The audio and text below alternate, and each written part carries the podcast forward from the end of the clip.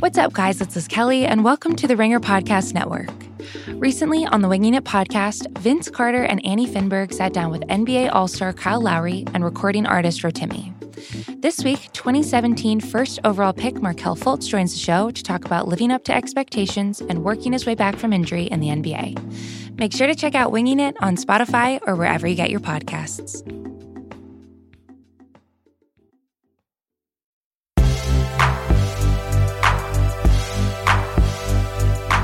I'm Sean Fennessey. I'm Amanda Dobbins. And this is The Big Picture, a conversation show about Ben Affleck. Amanda, last year we talked about the career arc of the Academy Award winning actor, writer, director, producer, and Hollywood tabloid staple. Today we're going to do something a little different. Ben Affleck has a new movie called The Way Back, and he is attempting a comeback after his comeback. He's sort of mid comeback, I would say, but he is publicly reckoning with some of the things he has struggled with. And I can't help but notice that his work is really starting to manifest his own personal experiences. You and everybody else, including Ben Affleck, who took a fairly unprecedented for him approach to this press cycle a few weeks ago and did a, a, sit down with the New York Times with Brooks Barnes and was also on Good Morning America with Diane Sawyer and was talking publicly about his uh, struggle with substance abuse and his and his pursuit of sobriety. Over time, we've seen Ben Affleck do a lot of things very publicly. The reason for that first comeback is something I think we should sort of briefly go through before we enter into this new decade of Affleck. So, you know, back in the 04, 05, 06 era, post Goodwill Hunting, post Oscar with Matt, Ben was not only pursuing mainstream movie stardom, he was also pursuing Jennifer Lopez. He sure was. And their relationship obviously I don't know, how would you describe it? I mean, it contorted, it kind of distorted our perception of Affleck in some ways. Is that fair? Absolutely. And I think he participated in that. You know, he's very famously in the Jenny on the Block video. They um, did do a lot of the interviews with like the news magazines at the time and were very public about this relationship. And within the kind of celebrity ecosphere, they were the original 2000s like portmanteau couple. They were the first Bennifer. And they kind of coincided with the rise of Us Weekly and a certain type of celebrity coverage that made them just in the the white hot center of of attention and celebrity in Hollywood and that certainly affected their work. I mean, you know, they also did obviously make a couple movies together, including the notorious Gigli, and um, they courted the attention off camera as much as they did on camera, and it all kind of overlapped. And I think it ultimately netted out pretty badly for Affleck. Mm-hmm. Um, Jennifer Lopez, as we talked about all last year, as the star of Hustlers, as the the leading figure in the Super Bowl halftime show, as the uh, partner of Alex Rodriguez, as an incredibly thriving businesswoman, has come out the other side of a relationship like that, and relationships with other very famous people, Sean Puffy Combs, for example. Mm-hmm and has remained the kind of center of gravity for her, the world that she wants to create. Affleck has really ebbed and flowed over time. And his career is so fascinating. And that conversation that we had with Rob Harvilla last year was pretty lighthearted and it was oriented around Triple Frontier because Triple Frontier represented something that he's done a few times, which is a kind of knowing acknowledgement of his weaknesses or of the way that his life has sort of changed and the way that he's seen in the public sphere. Now, some movie stars do this really well, but most don't. Most are working to preserve this immaculate image. But in 2006, Affleck basically started doing this. He takes a supporting part in this movie called Hollywoodland, which we don't really talk about anymore ever. No. It does not really have a big um, reputation in the consciousness of popular movies in the 21st century, but it was a period piece. It was a noir. He played George Reeves, the actor who played Superman on television, sort of in the latter stages of his glory. He's George Reeves is himself a tragic figure. And there was like a knowingness, like a self reflexiveness to what Affleck is doing that I think permeates. Now, I, I always thought Affleck was like one of the great interviews and one of the great, I've mentioned this before, like DVD commentary guys. Yes. Because he would, you know, he famously is kind of drunk on the Armageddon yeah, commentary, making fun of Michael Bay. I think he's just absolutely wonderful on the Kevin Smith DVD commentaries where you can see how much he loves movies and the way he pokes fun at all of his friends. And he seemed to be somebody who you could know in a way that you don't really know movie stars. And he seemed to say the thing out loud that everyone else was saying about him, which m- made him more special in a way. Even if he wasn't the most talented or even if he wasn't the most beautiful or the most perfect, he had something meta going on that that made him stand out to me. Yeah, he is a very I think he's a very smart guy and that intelligence just about movies and about life has always shown both in the performances and in his interviews and I think especially in the interviews it always lent this quality of like how did I get here? And how is this all happening? And uh, that meta acknowledging the ridiculousness and the just the general nature of his circumstance that made him relatable and you're kind of like oh okay he kind of knows what's going on yeah, I remember seeing him on Bill Maher over the years. Ben Affleck, very liberal guy. And he would get very, very passionate about his ideas. But then at the end of it, he would always cut it with a little bit of like a self knowing jab about like being a pathetic Hollywood liberal. mm-hmm. And that didn't change the fact that he was a super rich Hollywood liberal that's true who was trying to tell the world how it ought to be. But he, at least he knew it. At least he had a sense of humor about it. And that helped him. And I feel like that helped him in some cases in movies. It helped him basically start this rebuild and this re identification. And after Hollywoodland, and when he starts to rebuild his credibility as a performer, he basically decides that he wants to be a filmmaker. So he makes this crime noir with his brother Casey called Gone Baby Gone, adaptation, I believe, of a Dennis Lehane novel. Very good film. Not like an Oscar winning film per se, not even a huge hit, but the kind of project that everybody's like, this guy knows what he's doing Ben Affleck is smart. he's exactly. in on it exactly same thing And after that, he goes up a level and he goes to the town. We love the town just here at the Ringer. great movie Great movie. It's been rewatchables. If you have not listened to that, it's a that's a tremendous stand, standout performance from Ryan Russillo. I encourage everyone who likes this really, show to listen to really that. good Very good episode. Um, and also a kind of classical movie, the same way that Gone Baby Gone is his um, down and dirty, like night move style 70s thriller. The town is his like amped up heist movie. And he seems to be creating these like archetypal, if you're a filmmaker, you have to check these boxes. And again, it feels very meta, but the thing that we're getting out of it is worthy. Two years later, we get Argo, which he wrote, directed, produced, and starred in. Argo is an interesting historical document of popular cinema to me. Can we separate it from the Oscars conversation for a minute? Sure. I mean, I know that we're not supposed to do that on this podcast, and the Oscars are very important. And should Argo have won the Oscar? Blah blah blah. Whatever. We're putting it aside. Okay. Argo's a pretty good movie. Okay. It's a pretty good movie, Do you think it would have a better reputation if it didn't win Best Picture? Yes. Yeah, I agree. of course. That's really the issue. Is it the movie became a culmination of Ben Affleck's comeback. hmm And even though he was snubbed for Best Director, it was an acknowledgement that someone can come from the other side, from the bottom, from the, the top of the tabloid pit Yes. to the top of the Hollywood industry. Yes. And I agree. I remember seeing it and feeling like I was completely entertained. And then when it became the front runner for Best Picture, I was like, what is going on here? This is like a perfectly fun movie that doesn't seem very serious. Delightful parent movie, just a, a classic. It's the holidays, and you got to watch something, and so you take the screener home. In my case, and watch it with your mother, and everyone's happy for once in their lives over Christmas. I really, I think Argo's a good movie. I do too, but I think if there was one thing that was held against it, and that I certainly noticed the first time I saw it, was a thing that kind of led to what could be deemed a kind of second downfall for Affleck. Are you talking about the shower scene where Yeah, he's shirtless? Okay, well, it, let's not hold it against it in the context of the movie or the scene itself. Let Ben Affleck be Ben Affleck, is what I have to say. I know that you don't want to hold it against him because he looks good. He looks, I'm not Ben Affleck, handsome guy. What was he in his late 30s, early 40s when he made that I think movie? so. He looks great. I'm in my late 30s. I look like shit. So it's not about how he looked. It's about the kind of self love that a certain kind of auteur Yeah. slash actor, movie star Mhm. sometimes put puts on themselves. Warren Beatty, famous for this. Warren Beatty knows how to make Warren Beatty look like a million dollars. He knows how to make him look like a schmuck too, but ultimately, he's John Reed in Reds. You know, Mhm. he's this very important historical person who just happens to have forgotten his shirt. And Affleck fell into that trap in a way. Yes.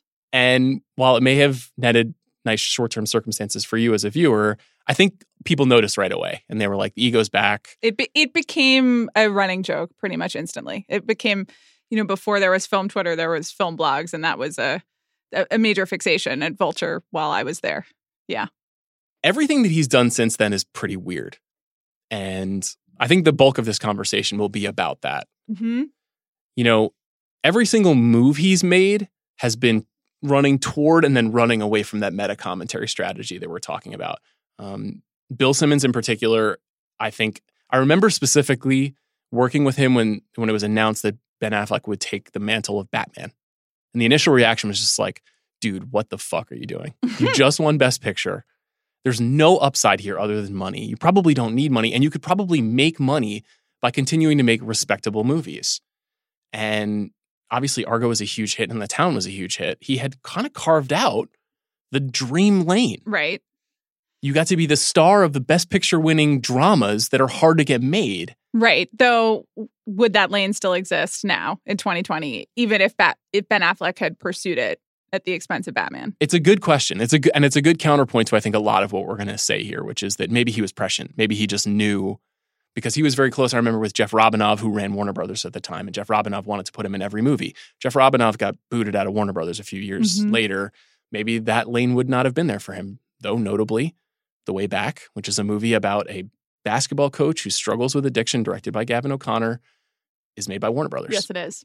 So I think largely we'll focus on that 2010 to 2020 time, mostly the immediate aftermath of Argo. Mhm. So one thing that really jumped out to me though is Ben Affleck has appeared in 17 movies in the last 10 years, including I think five this year, which is really strange. I mean, go take a look at like Ryan Gosling's IMDb, for example, Mhm. or even Jake Gyllenhaal's as a counterpoint Yes. These guys appear in maybe one project a year, maybe. Ne- they would never imagine being in double the amount of that. And I don't. What do you think that says about what Affleck desires? I think there are a couple things going on. The first is about the actor greatness complex that you alluded to with the shirtless scene, and I think does explain some of the Batman stuff of just to want to be an actor for most people at some point, and this is ungenerous. Uh, maybe it's not even ungenerous, but it does require a belief in your own star power and a belief that you should be in front of people instead, you know, at the expense of everybody else being front that you that you are singular. And I think that that can play out a lot of different ways for a lot of different people, but he's trying a lot of things, I guess, at the all at once. It's probably unfair to to characterize it this way, but the progression from Gone Baby Gone to Town to Argo to go from behind the camera, not even in front of the camera, to essentially the lead of the town, but largely handing that movie on a silver platter to Jeremy Renner, Mm-hmm. to Argo, in which there is this cadre of incredible character actors, but you never forget that it's Ben Affleck's movie, you know, is a pretty clear indication of where his head and ego His is at. And- ambitions. yes. And that thing that Bill Simmons said when we were working together was this is like the prove it moment. And this is also the moment where I'm like, I'm gonna start making things so that my kids can enjoy. You know, I'm I'm like, I've got I've got this family now with with Jennifer Garner and we I have to think about this next phase of my career and making things that they can like and creating a different kind of iconography for myself as a movie star. It seems at the time it seemed a little ridiculous. Now if it happened, it would be like, Jesus Christ, this is so desperate because as we know, like superhero movies are really the only movies that you can create a massive amount of attention for. The problem with this is, and I want to try to talk about it, even though we don't have to talk about the details of these Zack Snyder superhero movies, is just that these movies are not good and they're not beloved. And so you have basically a four to five year stretch of Ben Affleck's career that had been going about as well as any movie star's career has this decade Mm-hmm. that basically just died. That died in Wayne Manor. Can I give you a counterpoint though? Sure. that four to five year is the exception within Ben Affleck's career, with all respect to Ben Affleck, who his IMDb page is one of like the great strange Hollywood documents. Do you, and do you want to isolate a period that you love the most? I mean, do you want to go from 2000 to 2000, I guess, until Gone Baby Gone? Because you have, okay. Why don't we start it at right after Goodwill Hunting? I mean, right. right after I Goodwill mean, Hunting, look at what he does. There's so many. Here's the other thing. You said he's made 17 movies in the last 10 years. My guy just works all the time. He's So- made, there's so many of these movies to go through, and we don't have to do the full career arc. But actually, Goodwill Hunting, there's some good moments. Armageddon, I'll defend it until I die. I love it. Shakespeare in Love, I think he's quite good in that movie, a movie that I enjoyed. Agree. I didn't realize his character's name was Ned Allen. Is that a fame? Is that a person of note? I think he's one of the made up people. Okay. He's in the company with Shakespeare. I I, mean, he could have been a real person. I don't really know. Where are you on the Shakespeare multiple author theory? Just while I have you. This is something you've explored in depth, I feel like, on podcasts, and I'm a little out of yeah, it's actually Juliet Litman on Jam Session. We talked about it because she has strong opinions and we were talking about it. But Do you think it would be useful to just play the clip from the movie The Gambler in which Mark Wahlberg explains why Shakespeare was the don't sole spoil author? Thursday's podcast. Okay, don't sorry. spoil Thursday's Sorry. podcast. Okay. Anyway, he's very good at Shakespeare in Love. 200 cigarettes, Forces of Nature, Dogma, Boiler Room. I, I think we're doing we're doing okay here. These are mainstream, well liked Yeah. movies. and then we're just gonna go off a cliff here. Uh reindeer games. Not what you want, but in fairness, Reindeer Games on paper, directed by John Frankenheimer, Sure. one of the great thriller directors Sure. ever, starring a young Charlize Theron. Sure. You know, It's Gary. Sinise is in it. Dennis Farina is in good. it. It's, It's not not good. Okay. all right. Bounce. I believe this is the one with Gwyneth Paltrow when he was dating Gwyneth Paltrow, never forget. Uh it's not good. The premise of Bounce is pretty rough. Okay. This would be like a charter member of the Unwatchables. okay. Uh Pearl Harbor, Not what you want. Daddy and Them. I don't know what that is. I don't either. Jay and Silent Bob Strike Back. No thanks. Great Chan- movie. Okay, that's fine. Just don't say whatever uh, to me right now. Changing Lanes. Good movie.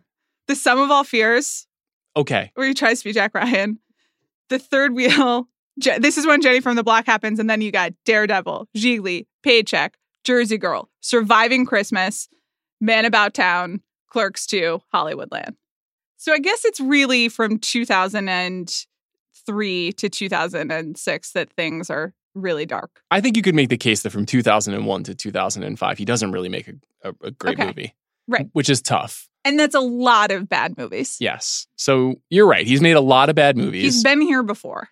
He's been yes. That's I mean that's the thing is he he truly is a mountain range Yes. of actorly experience and it's fascinating. I mean he just doesn't but he doesn't expire either. You know, he's still I don't know, maybe it's generational and particularly for people that are our age in our from our generation, Mhm. but he he got to us when we were 15 or 13 or 11. Right. And so you just you you have a little small space in your heart for a guy but like but this. here's what's so interesting about it and it's what's still relevant is that I do think he got to us as much because of stuff outside of the movies and because you invested in him what from from Goodwill Hunting and from that friendship and that larger story and then you just like believe in Affleck. And you're going through a lot of this ridiculous stuff in these bad movies because you believe in him. And I think his career has definitely kind of been oriented in response to that. And knowing that people will invest in him if he turns it around or if he gives them something else to to hang on to.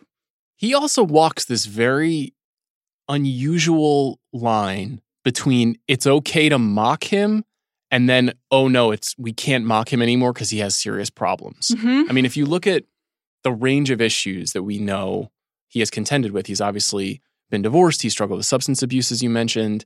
He's been fairly candid about these things over the years. He had a a, a Me Too accusation um, a few years ago Mhm. based on something that happened I think in the late 90s on MTV with an MTV VJ.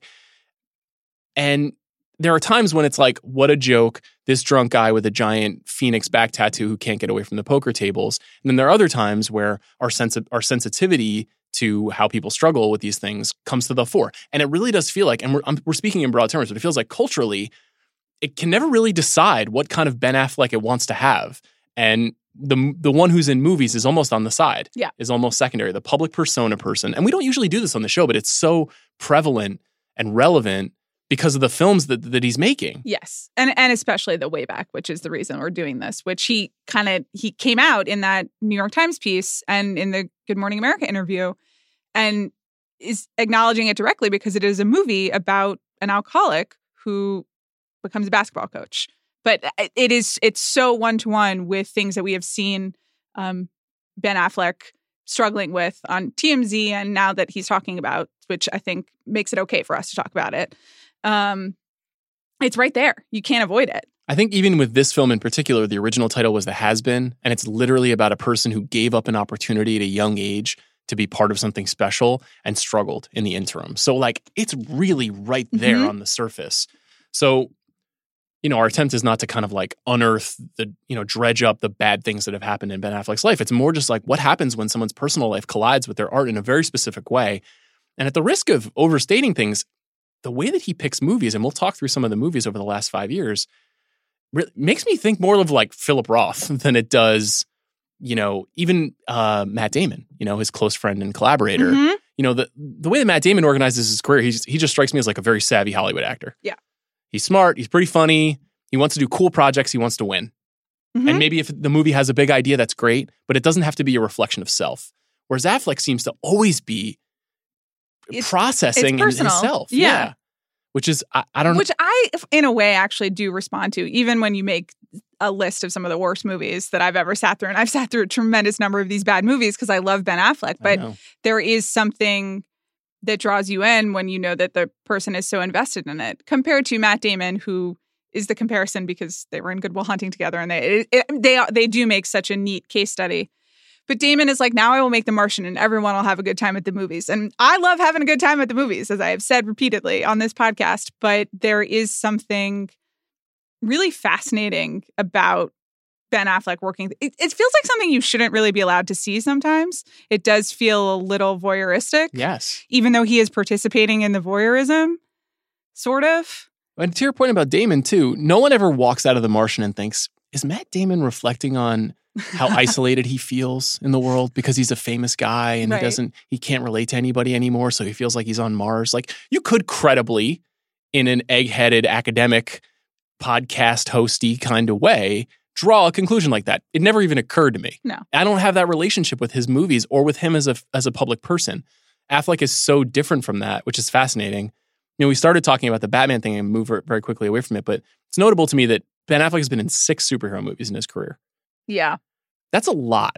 that is. And we're we're basically overlooking the Daredevil Elektra, which is where he meets his ex now ex-wife Jennifer Garner and their relationship blooms. It's really born in the crucible of superhero moviedom Mhm, before it was mhm. this mega thing and you know Jon Favreau also a significant participant in that whole project you may recall like they're the all the little the makings of where culture was going starts in those pretty mediocre if not outright bad superhero movies I only remember Daredevil because it's the one with Jennifer Garner and Ben Affleck. not a fan of Elektra the Jennifer Garner vehicle No, I don't think I saw that one, even though I'm a, I'm a huge fan of Jennifer Garner. can't say I could recommend either of those um and then he appears in four DC movies Yeah, that was that was tough. I saw a couple of them. he's still lobbying for the release of the Snyder cut which I thought was a bid and now have been told is not a bid So they really just want Ben at least really wants the world to see the Snyder cut why? Maybe he's proud of it I, I really don't know All right. i have no i have no feel and that's part of what's interesting about this conversation is i don't really know what's going on with ben affleck i know he's trying to publicly reckon but him get still being invested in batman while ceding the cape and cowl to robert pattinson who's now going to make a the, batman the movie that- Batman that, he was supposed to direct. yes Yeah. That's there's something weird and unfinished and unsettled about that whole thing and his role in this moment which i think you know i've said it before in 50 years we're going to look back in movie history and be like this was the time when this was the dominant form of entertainment. And his role in it is like very prominent but not meaningful. And that's so strange. And his bruce wayne has no distinctive qualities. No, it's unmemorable. he's maybe slightly more gray in, I his, guess in his so. hair Is he the like bulkiest of the I think Bruce so. Waynes? There's also that. I, he, there, it, it is just like I don't mean to make this about Ben Affleck's uh, physicality, except to the extent that Ben Affleck has made his performances about his physicality. But that's a choice. That's a real uh, look that he has in those movies. One thing about Affleck, unlike so many of his contemporaries, is he's a he's a beefy boy. He's a, he's an he's an adult man of significant height and strength at various stages of his life. yeah, but he like really beefed up for the. Batman movies. It's really intense. But like old older man beef. like in a way you could argue that having the shirtless shower shower scene in argo is really important because then we just have a comparison point for Mm. the batman scenes and you can really see the difference over time Nevertheless, beefy boy Ben Affleck. Like you're right. That Yeah. that is the distinctive factor Yeah. for, for his Batman. He was big right and he was gray and he was Right. very dour and grave, yes which most Batmen are, but there was none of that like kind of slick smarm of Christian Bale. There was none of that sort of cheesy matinee idol Val Kilmer thing. Mhm. It, he didn't have the cleverness and the oddity of Michael Keaton, where you felt like you were watching a character for whom there was something sort of mentally wrong. right. He didn't really bring any of those traits to it. He just was like kind of a sullen rich guy. I think it's it's a little tough because those DC movies are in such opposition to the Marvel movies, which are so witty and aren't we all very clever and having fun and just doing one-liners. And so I think that the concept of that entire Snyder universe is also sullen, and I think he was a little trapped. You're right, but it's ironic because who's more well equipped to be a quippy superhero than Ben Affleck? yeah, it's true. It's sad. I mean, he is one of the quip machines of our time. So you mentioned the New York Times story, hmm which is obviously a, a personal reckoning. I mean, you know, we watched a few years there where the tattoo and dating Lindsay Shookus, the Saturday Night Live producer, and the tabloids and all of that information, and you know, famously a very um, misbegotten appearance on our boss Bill Simmons's show, Any Given Wednesday. Yes. a lot of public moments that felt like something was wrong or weird or like he was going through something. You know, he's been shot over a hundred times looking bedraggled holding a Dunkin' Donuts iced coffee. Right. And that became a part of like our relationship to Ben Affleck as much as this series of movies that we'll talk about in the aftermath of Argo that were non Batman movies. So those movies in full are To the Wonder, which was a Terrence Malick drama that very, very few people saw, but was kind of the originating Ben Affleck is kind of washed and coping with that Mm-hmm. document. Mm-hmm. That's filmed before Argo. Runner Runner, which has been outright rejected by the authors of its screenplay, Brian Koppelman and David Levien, and which is not a good film, starring Ben Affleck as uh, essentially like a powerful man with whom Justin Timberlake needs to do a deal. Right. This was when they were trying to make Justin Timberlake a movie star. Yes. This was post Social Network. He did that movie about time, and they also did this movie. I believe it was called In Time. Right. And this is, uh, he plays one of the runners in Runner Runner. Okay. Uh, do you think we'll ever do a Justin Timberlake episode of this show? Do you think he'll ever be worthy? I don't know. I don't think it will be for like Tro- Troll World United or whatever the latest Trolls World Tour? I don't know what it's called. That's what it's called. Okay. He's got a hit single out Yeah, right now. I heard. Um, I didn't hear. we won't be we won't be focusing on that. Gone Girl. Gone Girl's really important. Um, Tremendous movie. you should say what you were just saying to me about Gone Girl. I mean, the magic of Gone Girl is that it's probably it's a tremendous movie about Ben Affleck because David Fincher bought this best-selling book and was like, "I don't want to make this book. I just want to make a movie about Ben Affleck and the celebrity of Ben Affleck, how we understand him." And so, like Fincher is kind of doing in Gone Girl a lot of the work that you and I have been trying to do in this podcast. But it doesn't seem like Ben Affleck totally knows that that's happening, or maybe he Do you think does that's true? but I think it's like I, I don't know. I kind of think that scene when there's a scene I can like s- literally see it in my head. He's kind of like by the shed, and I think all of the the press show up, and Ben Affleck's like, "What is going on?" And I think that's him realizing in real time what's happening. Not a performance. yeah, no, That's verite. yeah.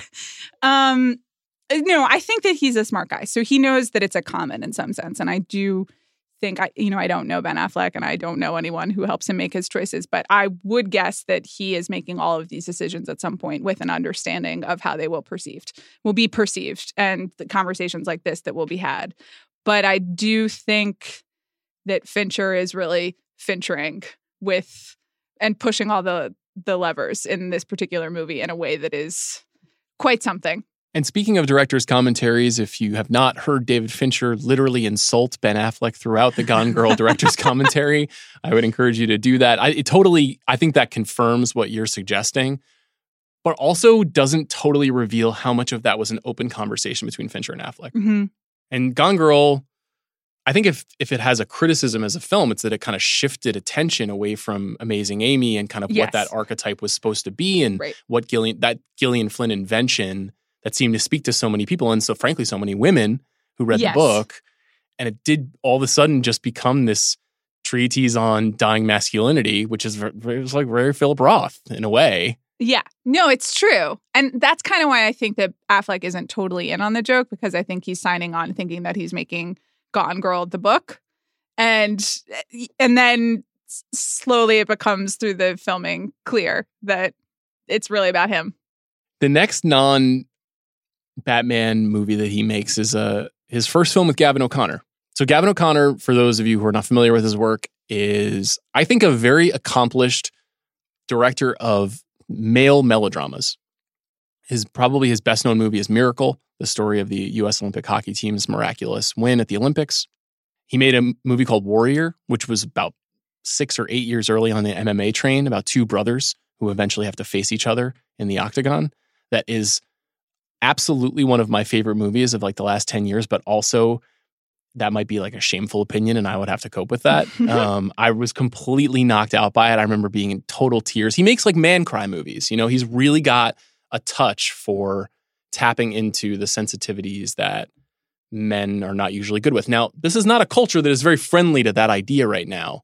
And I think that's great. The, I would just like to know how the accountant fits into that. Well, that that's where I'm going. So the accountant I think the accountant is like is also you could look at it as a reflection of a, a, period of time in Ben Affleck's life where he is like unable to communicate his feelings and he has no outlet to say like what what genius and rage he has inside him. Now, I mean, maybe we should just read the synopsis for the accountant. I mean, it's funny because it's considered one of the weirdest movies of the last 10 years. It's very sneakily a huge hit for a movie of its kind, we talk all the time about like why are there no original dramas? Why why can't we get some stories that feel like 1997 or 1977?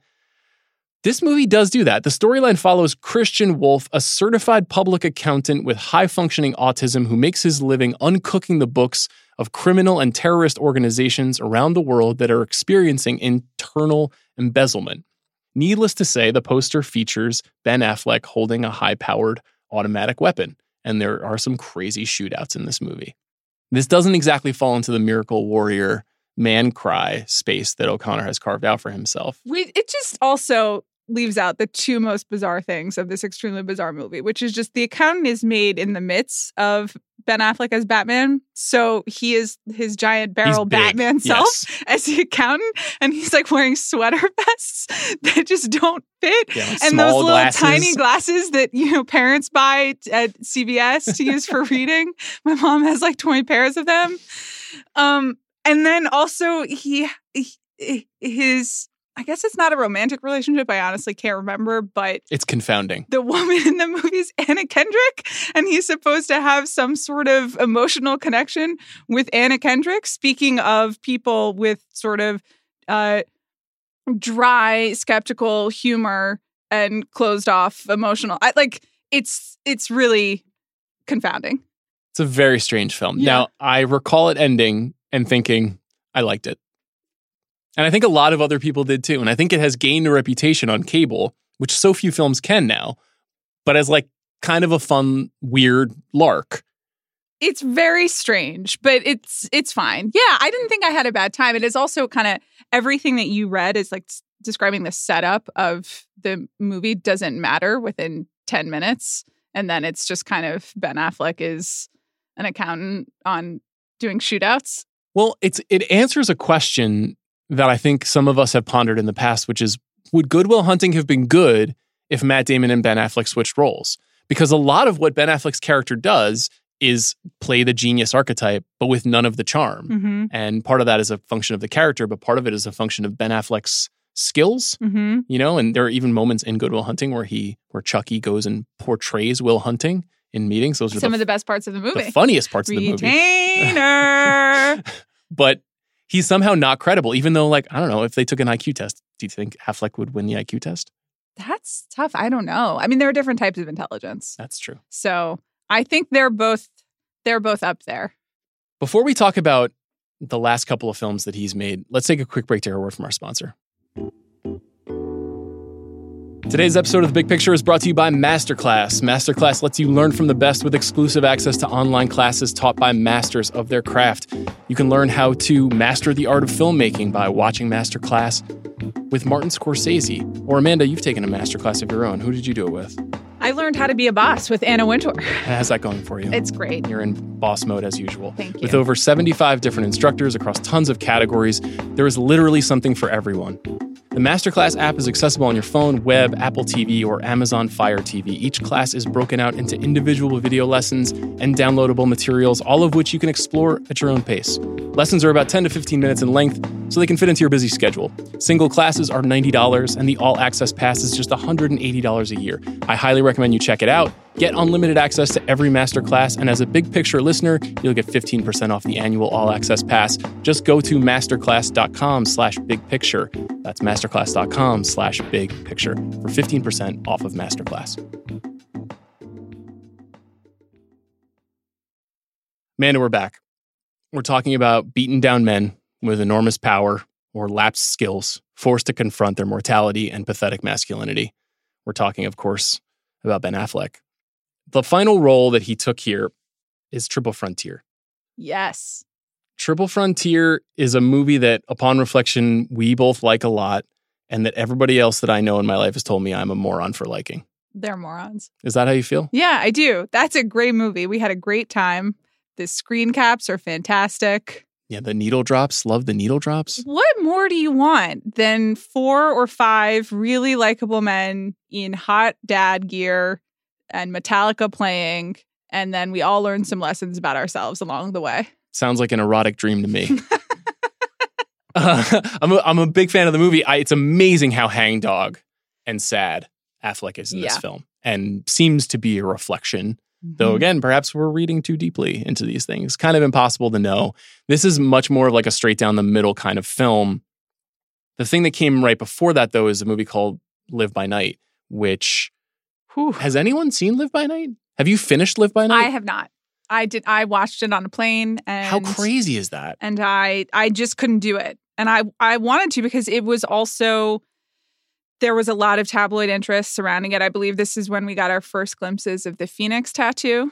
And you know, Ben Affleck is a great director and this was I have liked all three of the prior movies that he directed and there was some anticipation around this and it just it did not work. It really doesn't work. And it's okay to have a movie that doesn't work. I I I'm a little bit more sensitive to this one because I think this is a bigger and more difficult swing. Period piece, really complicated source material.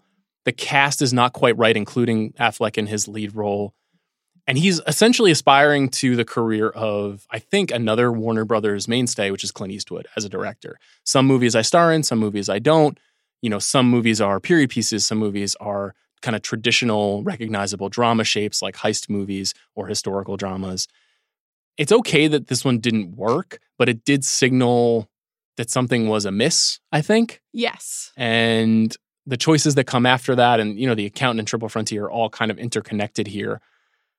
And then we get into modern times. You know, you mentioned uh, the Batman, Matt Reeves's adaptation, which was mm-hmm. supposed to be Ben Affleck's adaptation of us, a, a, a darker, more detective novel style version of Bruce Wayne. You know, Affleck said, I showed somebody the Batman script. They said, I think the script is good. I also think you'll drink yourself to death if you go through what you just went through again, which is kind of heartbreaking. Yeah. And it's tough to imagine that working on the Batman movies collided so deeply with his substance abuse that someone would say that out loud to him. Yes. Uh, I don't even know what to do with that. It puts such a pall over everything that he does. And that's one of the upsides is he's created an enormous amount of empathy for himself by being so honest about what he's going through. But also, when you're watching a movie now, you're like, Jesus Christ, is this guy going to drink himself to death? Yeah. That's It- really scary. It is really scary. And I think it's it's impossible to see the way back or talk about the way back without acknowledging what Ben Affleck has been going through because you know it has just been documented and we know so much about it. And so I understand and and honestly respect the way that he's been talking about it because there has also been there's been both an openness and an educational aspect to both the interviews in the Times and in Good Morning America that he's been given um he's been giving and uh, trying to hold accountability for himself and kind of explain what's going on. But it, it does make you aware of everything that's going on. And it, I mean, it's serious. It's really serious and it's challenging to talk about. You know, if maybe we'll talk more about the film next week, maybe not. I think it's um, we're in this hazy zone of tr- drawing conclusions based on a person's work, but invariably the person who's making choices is reflecting how they feel in the world and even literally drawing direct conclusions in the press. I mean, you pointed me to this Philadelphia Inquirer piece uh, about Gavin O'Connor and his relationship to Affleck and and what he learned about Affleck working with him. And I mean, some of the revelations in this story are really upsetting. I mean, at one point he says Affleck was getting furloughs every day and would leave with a sober buddy and come to meetings with me to work on the script and the character and the basketball part of the movie because there are two trains running in the story. You know, this is uncommon for an extremely famous person to, you know, allow the filmmaker to talk about what's going on with the star yes. in in their personal life. I mean, Yes. you just never. I talk to filmmakers every week on this show. They never say stuff like that. Ben Affleck has been very much in the public eye and has put a lot of his life since since Jennifer Lopez in the public eye. But it's not like he is on Instagram or Oprah every other month being like, and here's another thing about what's going on with me. He has, for all of the public documentation, been pretty, I guess not private, but closed up. He's not he's not a super candid or confessional type of person. No, and I think a more cynical person, and and maybe like if maybe the guys who host the press box would have a different point of view about something like this. I don't, I'm not sure, and I'm not saying that they're cynical. I'm just saying that there's an sort of an analysis that we're not doing. You know, the headline on this this New York Times story is Ben Affleck tried to drink away the pain. Now he's trying honesty. And if you were a little bit hard hearted, you'd be like, look at this guy trying to sell his movie by selling out his personal life. I don't I don't get that I- impression. I don't think, I guess that is like this cynical spin on what I think is a valid interpretation, which is that Ben Affleck does have to sell this movie. And there is really no way to talk about this and no way to, to do what he needs to do to sell it and to have people go see it without acknowledging what's going on. Because otherwise, it, you just have to, you shut down every question. That's right. That's right. and so It would I be so obtuse to not Yeah. even acknowledge. I do think that he is selling a movie, which he is probably contractually obligated to do. Yes, but at this at this cost, at this height of revelation of personal, and you know, he's not sharing every detail of his personal life. I'm sure there's a lot Mhm. going on that he's keeping for himself, which is his right. But it doesn't feel inauthentic, and I think that's part of what we're talking about with him, which makes him he doesn't expire in that way because there just seems to be something a veneer of authenticity is such an ugly word these days, but something kind of real about him and his or- his flaws. Availability, honestly, that you know so much about it. Right. and that it's right there and that he is engaging with it in his work. Do you think he's engaging with it in the last thing he wanted? I don't know what's going on there. We talked about this movie a little bit at the end of a Sundance podcast. It's a Netflix film that hit the service last week, directed by Dee Rees, starring Anne Hathaway and Affleck, as a similarly accountant esque or runner runner esque figure, which is like a powerful guy who maybe has a lot of information but doesn't feel comfortable sharing all of it and is maybe manipulating everybody around him but isn't totally comfortable revealing that to Mhm. us. But I- I'm not sure if it's odd to interpret this because this movie seems like it's been hacked to bits. That's the thing. He's just not in it enough. Yeah. I don't feel like I have enough source material to understand what he's trying to do in this particular movie. And I still have not been able to read the book because I have been waiting on a library hold since Sundance. And it's apparently quite in demand. Wow. Yeah. So you actually are gonna you're gonna dig in. I'm I'm curious because I this I would just like really like to know what's going on in this movie because I admire pretty much everybody involved.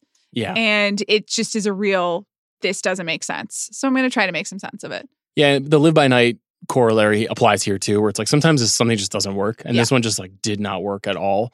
I don't know if it really tells us too much about Affleck other than um, maybe he's still fascinated by the idea of preserving mystery, even if he's not able to do so I think in all of their stages. that is something that he's going to be going back and forth with his entire life. Like where is the where is the line?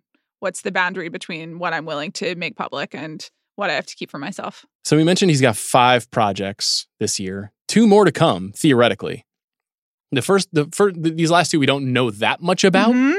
but on paper they feel is great the right word? I don't. I the first one is Deep Water, uh, which we which I mentioned in our most anticipated movies. It's directed by uh, Adrian Lyne. It's also starring Ana de Armas, and I, it's the premise is that they're a married couple who have an open marriage and then are dealing with the fallout of that. And they've been filming it in New Orleans. I've seen the set pics. I can't believe this is real. I'm really excited. And for those of you who are not familiar with Adrian Lyne, of course, the director of Fatal Attraction, among many other erotic thrillers, he is really sort of the godfather Yeah. of the erotic thriller. This is a big American comeback.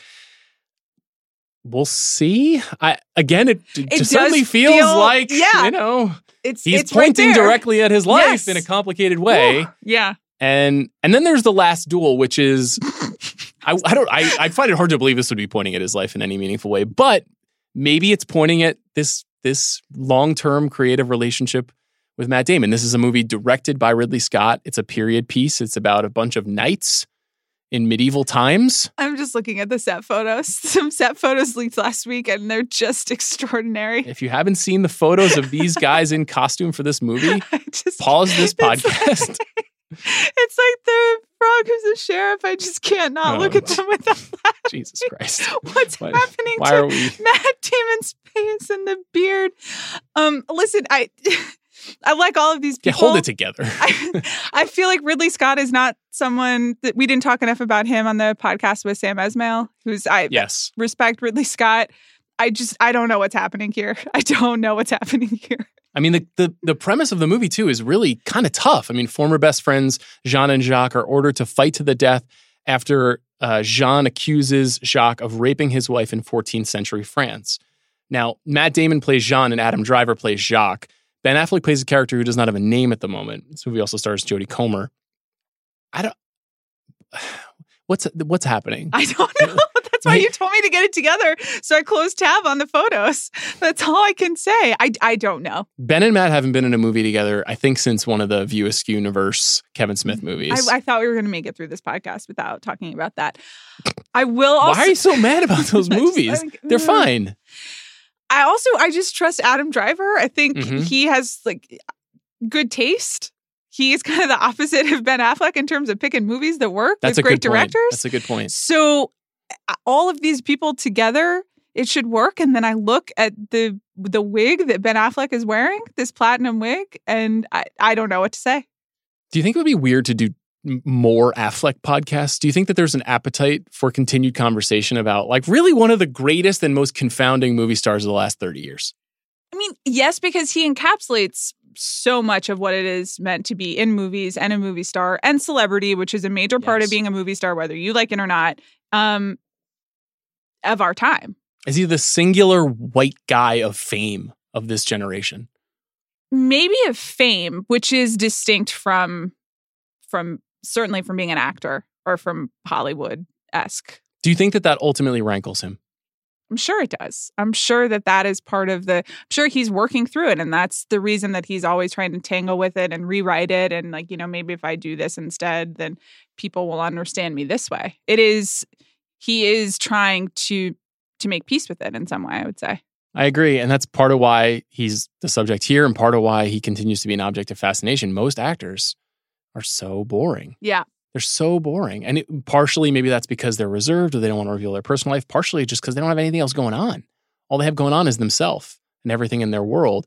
Affleck seems to be a human being. And Mhm. so we like look at him with a kind of respect, confusion, a kind of like a weird warmth for his foibles. Yes. And this seems to be an interesting time where he's leaning into some of that stuff. You know, Amanda, you'll be back later this week. Me, you, and and maybe the frog sheriff himself, Chris Ryan. We're going to talk about a different actor of this generation who I think we know less and less about as time goes on. Yeah. It's really kind of a polar opposite in a lot of ways in terms of like narrative and also movie quality when you really go movie by movie. I think we'll play that game as well. We're talking, of course, about Mark Wahlberg, who's in a Netflix film called Spencer Confidential later this week. Amanda, thanks for plunging into the depths of Affleck. Thank you, Sean, and thank you, Ben Affleck.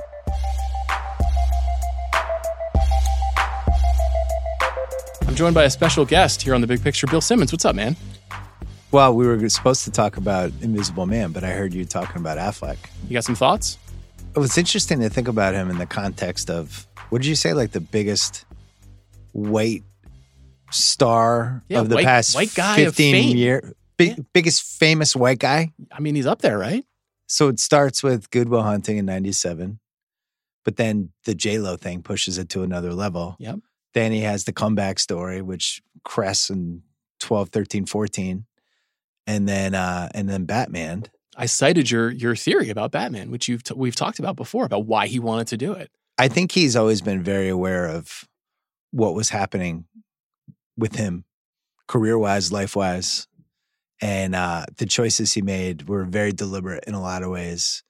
which is what was so funny when the compass would just go sideways. You know, you look at some like Goodwill after Good Will Hunting, he's just grabbing paychecks. He's super famous. He's dating whoever. He never thinks that's going to happen. Then the the the Gigli that era, all the way through the Superman movie, it just seems like his star is going to fade, and he's going to be like the Andrew Ridgeley to Damon's George Michael. Absolutely, that's what we were saying. I mean, it's amazing how many not good movies he made between 01 and 06, and then still managed to turn the ship around. I mean, it's crazy that he just and it seems like he did it by sheer force of will. He's like, I'm going to do Hollywoodland and then I'm going to start directing. Yeah. And he he reconfigures everything. I mean, the the theory that we were promoting was essentially that everything that he does is like an act of self-awareness. Like he is one of the smartest and most self-aware movie stars we've ever had. And he's willing to put himself out there in the movies that he makes. You know him a little better than we do. I don't know. Do you think that that's right? I think there's a quest for respect that started from the moment SNL pigeonholed him as the dumb guy and Damon as the smart guy. That's right. And from the moment that happened, every decision he's made that's been like baked in there a tiny bit. He always struck me. because I think he's a really smart guy. He always struck me as the smarter guy, but just a little bit different and a little bit maybe more interested in some of the glamorous parts of being famous. Whereas yeah. Damon doesn't seem as interested in that. Well, he definitely has way more demons. Matt Damon, no demons. Yes. Uh, Affleck, lots of demons. And you know, I remember the Project Greenlight show, which was 0304. and he comes in one of those episodes, and he just is a, a maniac. Yeah and this was right during the height of when he really had his first substance battle. And I was almost surprised they put it on TV because he's just just wired. But being exposed like that is part of why I like him. You yeah, know, like most movie stars don't give you that. So I, I don't I I love it. I mean, he, do you? He's working a lot right now. He's making a lot of movies. Well, I think you have to because when when your life kind of goes sideways, which it definitely did for him the last couple years. You know, I think the other thing is he you know, he's got multiple kids, and a, and a couple of those kids are at the age where you can read about yourself or read about your dad, you know, and if your dad's having issues, you just Google and 95 terrible things come up. And the kids are going to school and the kids know about it and things like that. And I think when you're a parent and you know that's happening, that that pushes it to another level. Whatever whatever demons you have going on, now that you know it's affecting your kids, it makes you feel a thousand times worse. If it's just you, ultimately like whatever. But when you're affecting your kids with your problems, that's a whole other level. And it, the way he's talked about the way back, which I haven't seen yet, it he said it was his favorite movie that he's ever done.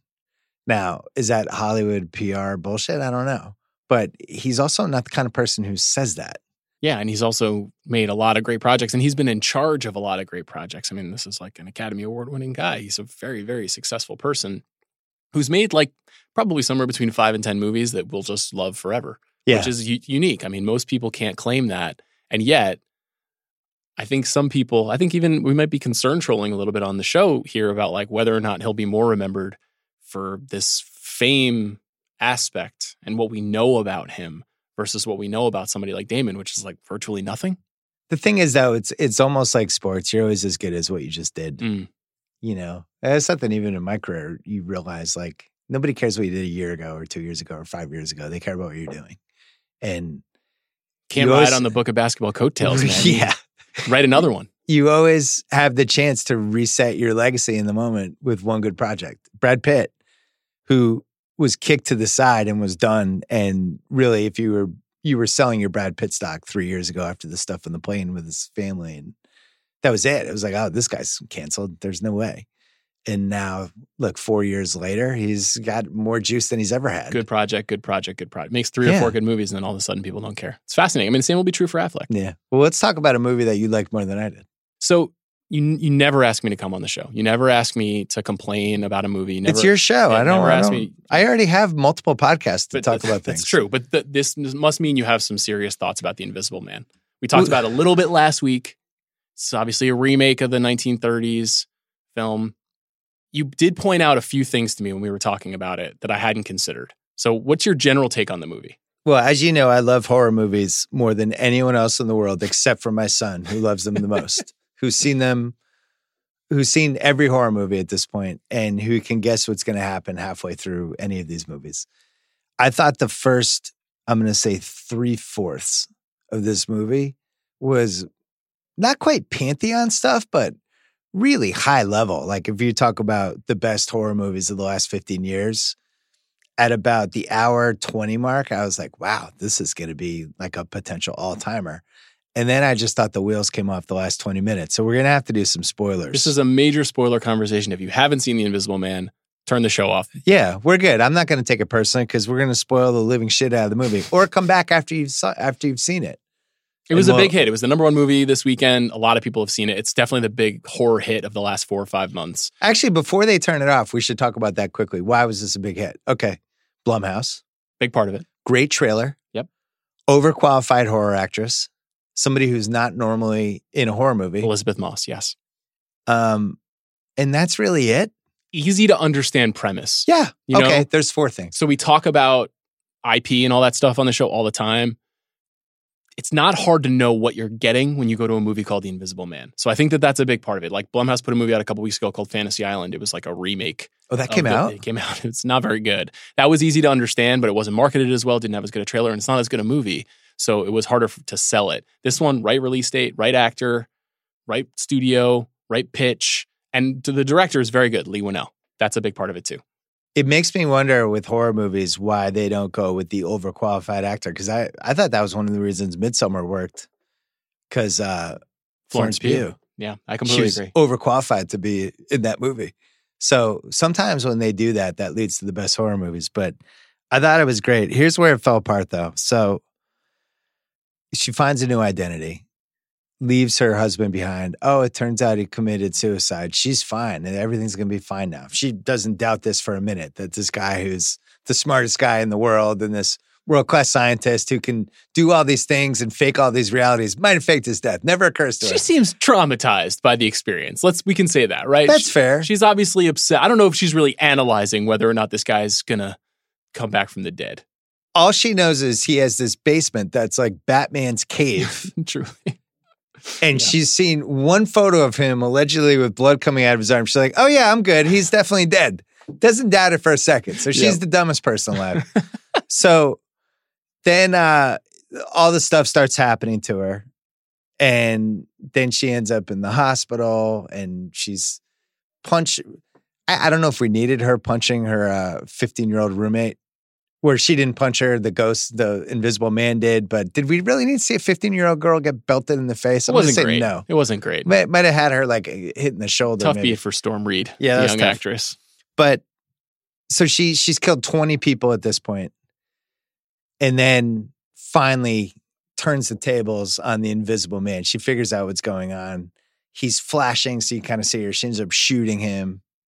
All of a sudden, it's like all charges have been dropped. How many murders? 20 that she was directly involved with, including somebody's knife getting or somebody's neck getting slit. Yes. Well, we should we should point out that the her ex boyfriend's brother, who is also the le- the lawyer for his estate, is revealed to have been at least at the end of the movie In the suit. In the suit, and when she shoots the Invisible Man and kills him, the the brother is in the suit. I called that 35 minutes in the movie. Second meeting, leaned over to my wife and was like, that's the guy who's doing this. Yes. And when they go to the Invisible Man's house, they find out that actually her ex boyfriend, who is thought to have been dead, has been sealed inside of a wall in his own house by his brother, who's gone mad and become the Invisible Man. Now, that's the story that is told to all the characters and to the audience. But really, we know Elisabeth Moss knows what's up. She's not convinced it's the brother. She thinks he's still, it's, it's him, it's her ex who's Let's been talk- doing everything. Let's talk about the rationale behind that. You could just kill your brother Yeah. and then use the invisible man suit to haunt Elisabeth Moss and steal her money, and then everything gets left to you.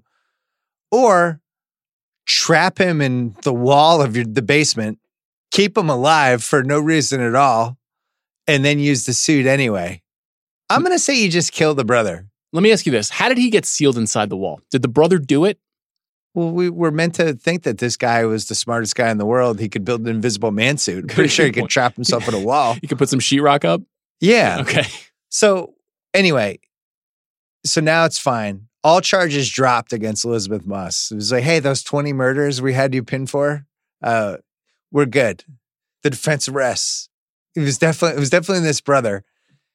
She realizes the guy's still alive. They send the, the he's in the wall. This guy just gets to live his normal life again. He's just ordering from Postmates.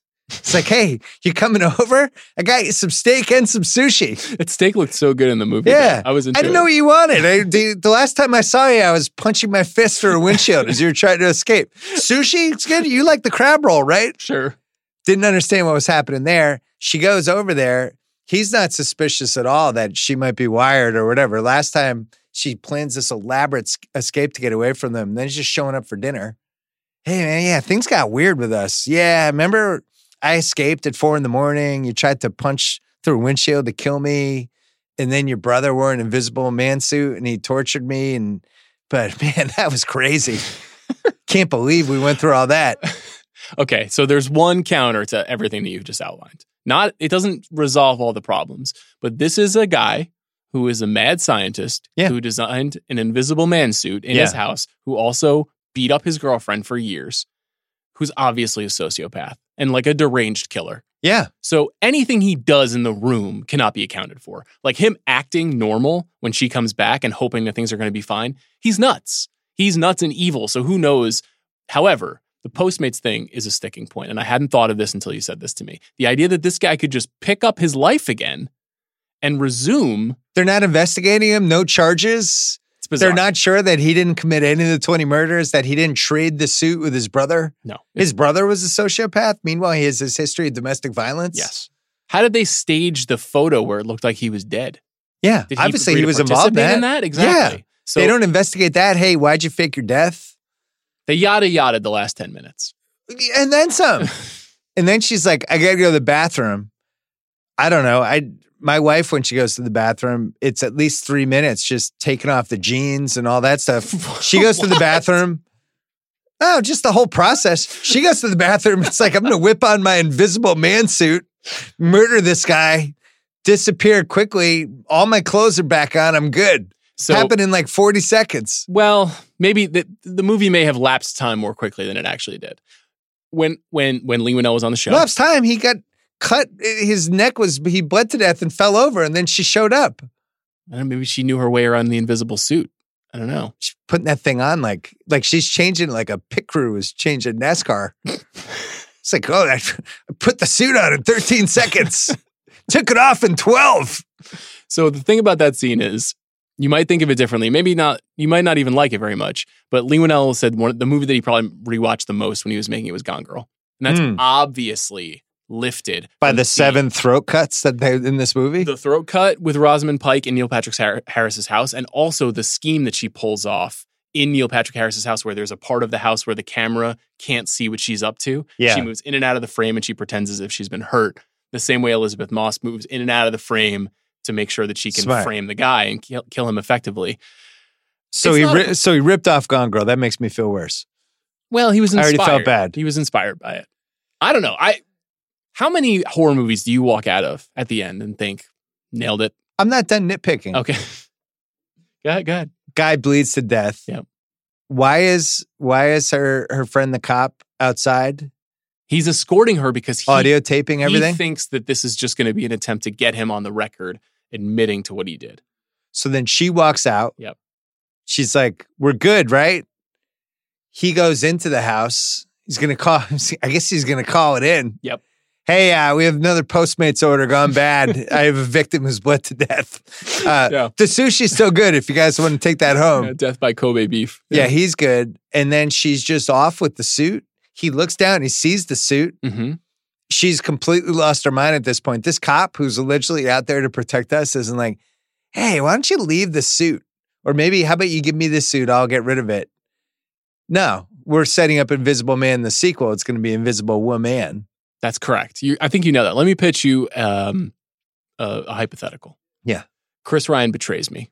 It's the highest betrayal of all time. He's Again? he's been he's been he's been brainwashing me and gaslighting me for years. Yeah. all under the auspices of this is what Bill wants, Sean. You got to do it. This is what Bill wants. I find out that I've been gaslit. I get the invisible man suit. I, I take care of Chris, knock Yeah. him out. You see the bag with the invisible man suit in my office. You call the cops, or do you acknowledge that I've done a great deed by By killing Chris Ryan? killing Chris Ryan?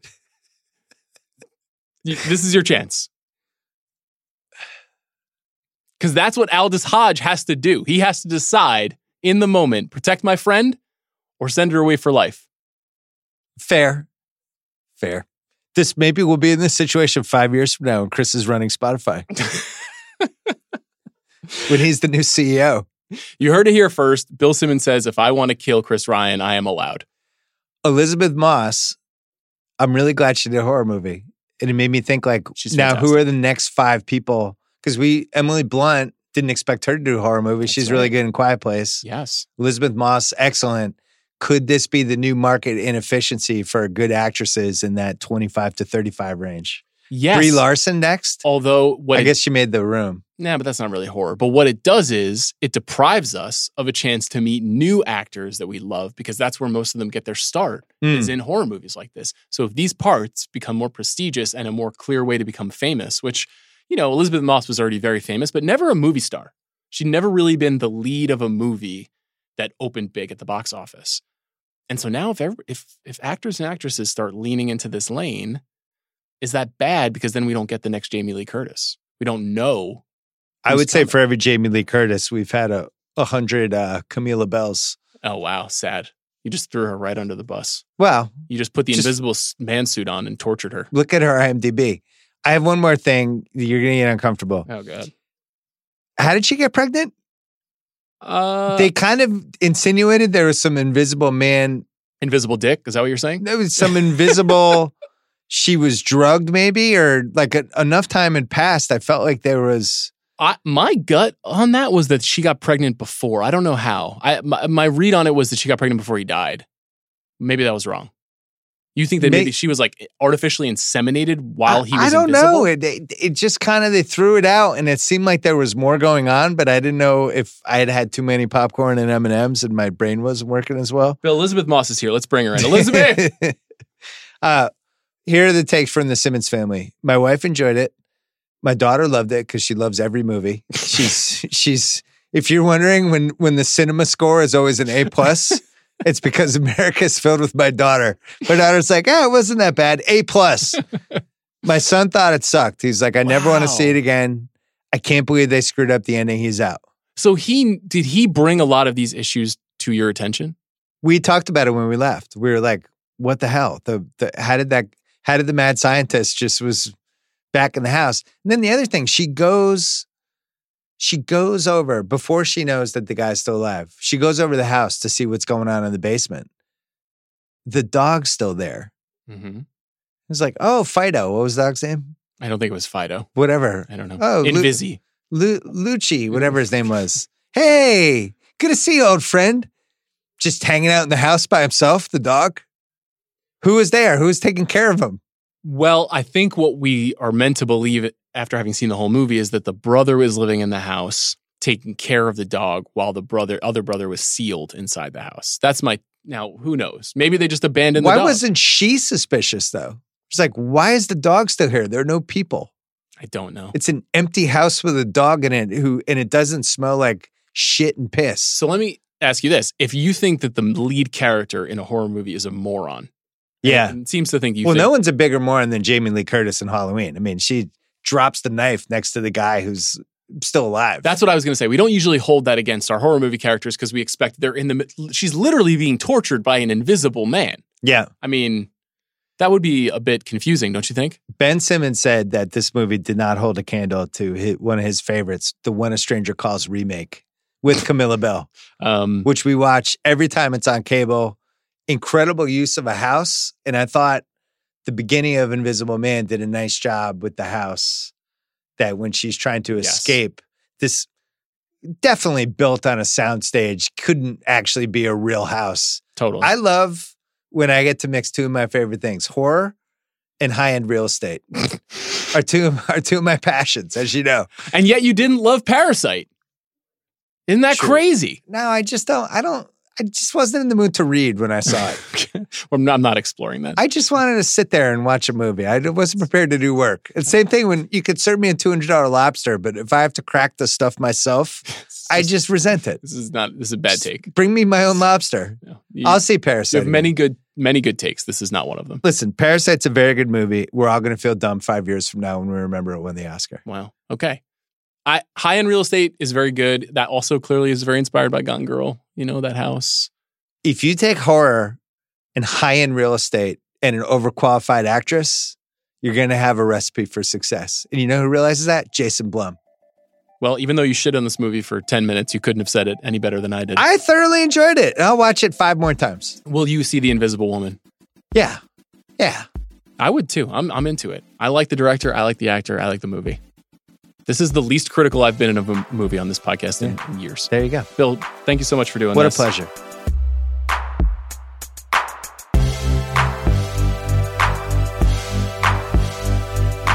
Thank you, of course, to Amanda Dobbins, and thank you to Bill Simmons. Please stay tuned to the big picture later this week. Chris Ryan will return to the show, joining Amanda and I to talk about our top five favorite Mark Wahlberg movies. See you then.